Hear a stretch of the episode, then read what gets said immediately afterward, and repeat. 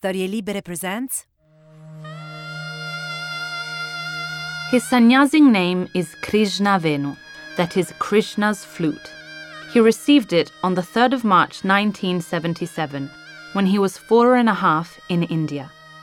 His mother's name is Ma Prem Anugata, which means little love story.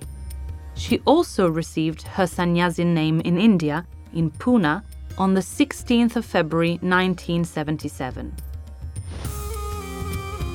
These dates are unforgettable for sannyasins because they represent a sort of baptism.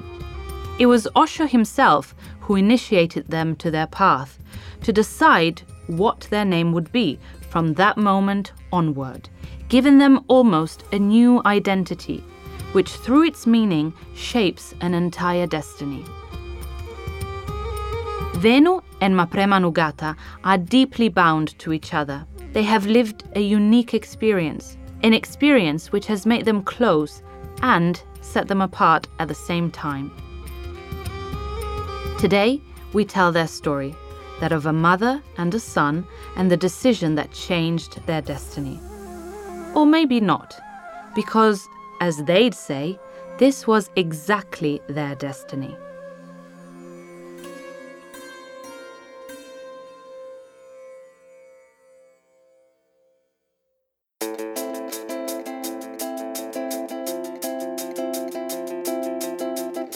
This is Roberta Lippi. I write for TV, radio, and the web. You are listening to Soli, a journey into the memories of children who grew up in Osho's communes between the beginning of the 70s and the first half of the 80s.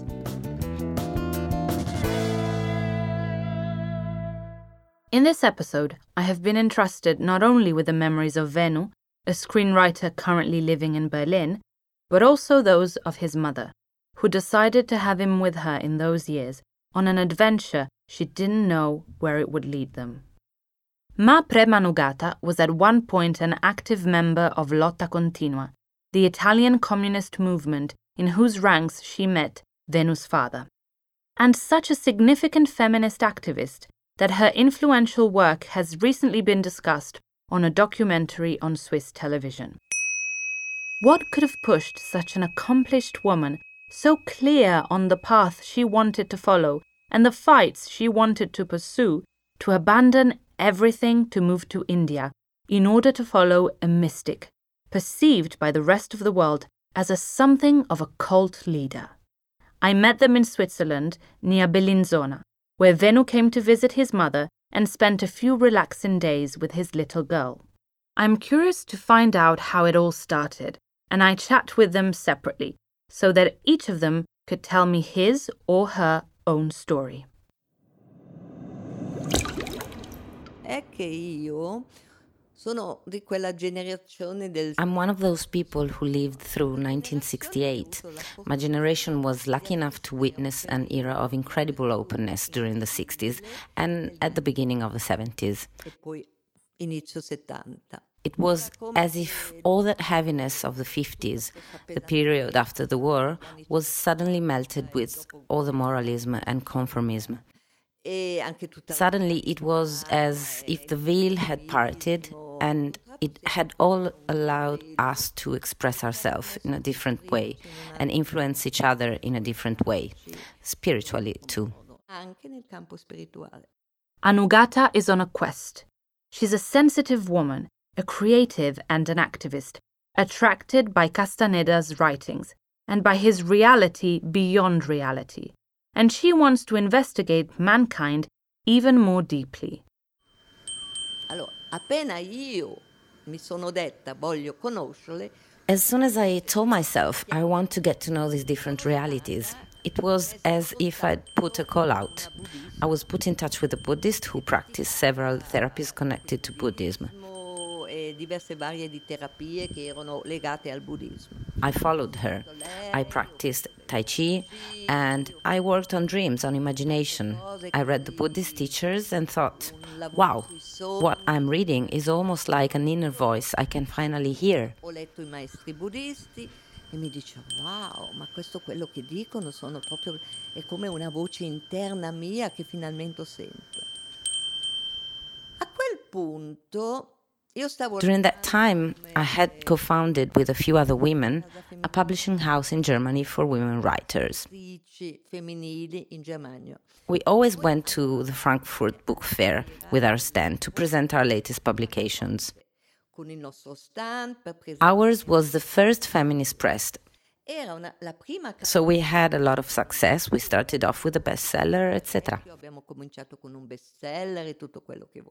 It was there that happened the first contact with Osho's world, because the master, who was then having himself called Bhagwan Sri Rajneesh, had begun dispatching his first Western followers around the world to recruit more faithful.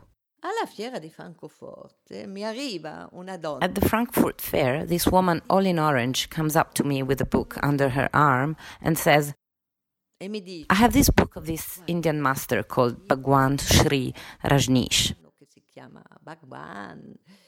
And I said to her, Look, I'm very sorry, we're a women's press, we don't publish male writers. You should go look somewhere else. Then I looked at the book for myself and I saw some pictures. And I saw Osho and his eyes. And I was immediately struck, as if I had received uh, energy just looking at him, and I felt something in me which was chiming. As we know, destiny doesn't take no for an answer, and shortly afterwards, Anugata runs into the same woman, who asks her for a passage to Munich.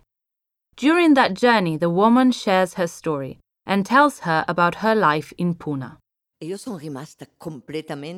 I was totally fascinated. And I told my friend who was driving, we'll go there. We'll go this winter. We'll go to Pune. And in the end, we were in India in January. Me and my son, who then in 77 was five. Venu would turn five a few months later, and that journey was a great adventure for him. My mom wanted to move to India permanently, so she's persuaded her boyfriend to buy a camper from the mail service. It was yellow and still with the logo of the German mail. They bought it, and a year after we'd visited India for the first time, we left for Iran, Turkey, Afghanistan.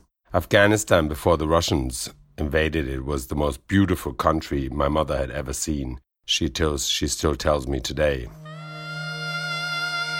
And then we finally got to India. We built a bamboo hut, as almost all sannyasins did. A small bamboo house where we would live for three years. Few people lived inside the ashram. We lived in the properties around it.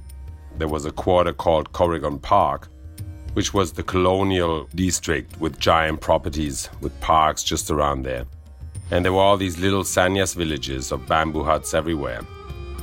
The property where I lived was called Music House, and there were two or three hundred bamboo huts. It was really a little village.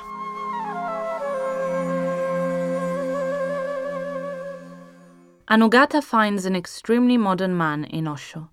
When listening to one of his speeches for the first time, she has an epiphany. Lui ha cominciato Osho a parlare delle donne e della situazione del femminile, delle donne nella nostra società. He started to talk about women and the conditions of women in our society, and he made such a speech I could have published it from A to Z. Ero, diciamo, completamente d'accordo I agreed entirely with what he said. He was extremely modern in his vision. Nella sua visione. Questo mi ha dato subito una fiducia I immediately felt a concordance, an extremely deep intimacy with his views, partly because of his amazingly strong aura. And after three days I said, I will become sannyasin. Allora, dopo tre giorni ho detto, io divento sannyasin. And so it was. Anugata takes the sannyas and becomes sannyasin. But how did little Venu take all that? The children got bored, right? All right, Osho's speeches. But he didn't understand anything. He waited for me outside and he saw us come out in orange with a mala on. He was immediately fascinated by this mala and he said he wanted to take the sannyas.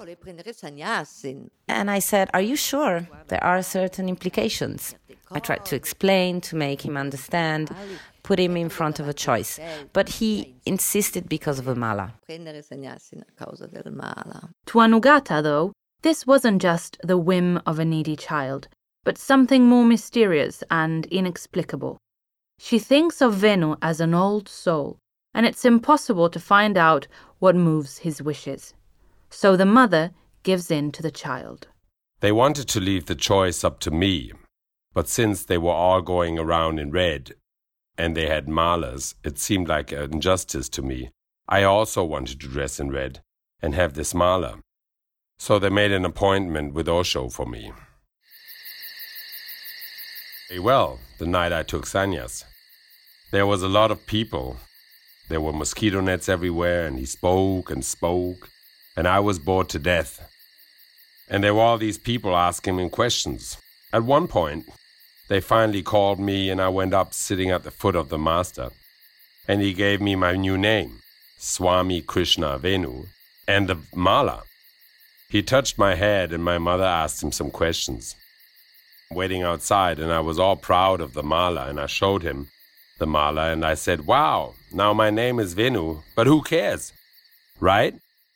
And this was my initiation. The children's mala was smaller.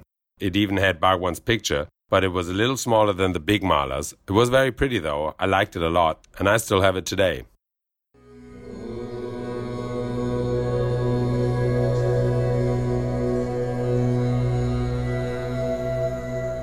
Children should be a responsibility of the commune, not the family. It's families that create terrible problems in children's minds. It's families that give them all the diseases, all the superstitions, all the stupid prejudices, theologies, religion, political parties. They impose them on children. Children must be freed from families. If you want a new man, well, families are a terrible institution and their time is done.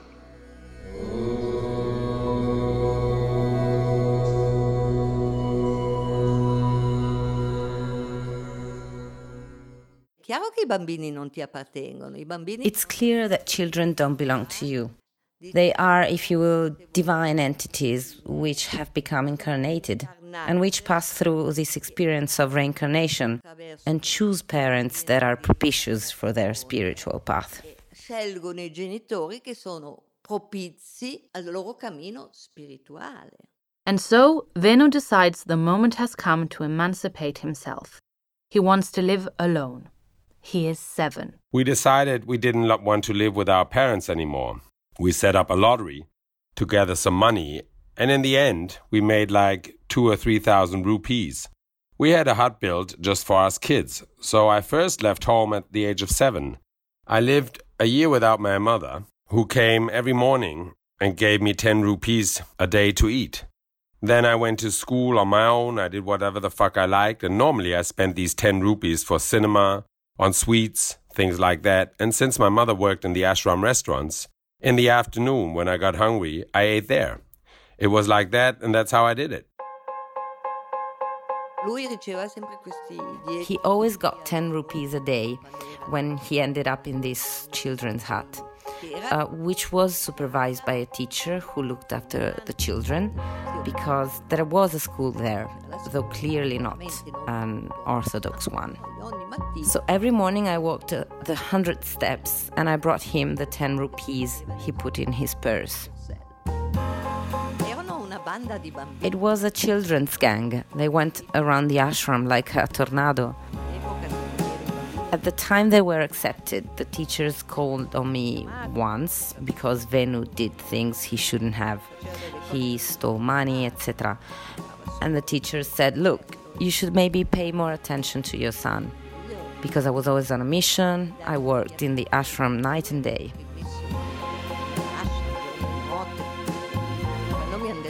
And when they told me, I told myself, okay, once a week I'll give myself a day with my son I went to the pool with him, even though he told me he'd rather have been with the other wild children than go to the pool with his mom. Parents were responsible for their children, obviously, but we were more a community.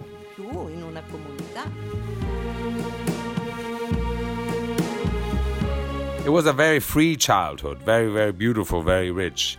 I didn't feel abandoned at all because I had a lot of friends and there was a school where we went to.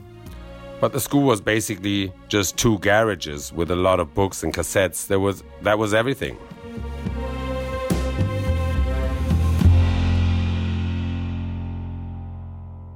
Venu takes advantage of the supervisor's breaks to run away from school and go to the cinema.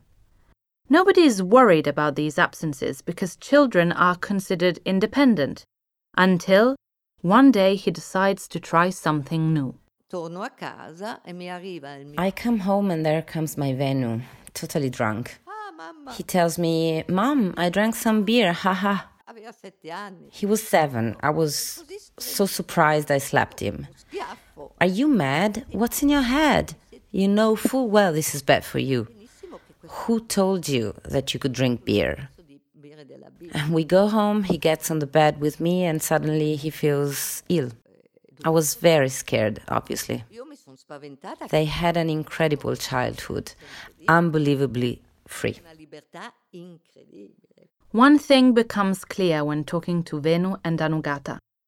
Despite the lack of attention, the running away, the drinking, and the one day a week spent entirely with her child, she would never have abandoned her son. Then why, suddenly, do they find themselves apart in two different cities, and Venu is shipped off to Medina, the Suffolk commune in England? That was the same school Tim Guest came from, exactly where we started. What happens in the ashram, and why are parents and children separated?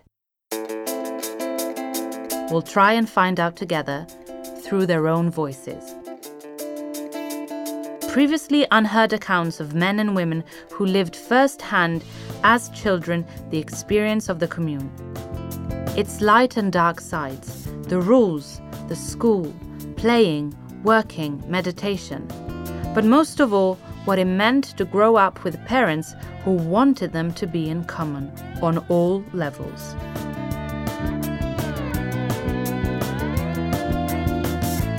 This is Roberta Lippi, and I look forward to having you back for the next episode of Soli, here on StorieLibere.fm. The international version of Soli has been translated by Edoardo Rialti. The international voice of Roberta Lippi is Cecilia Gragnani.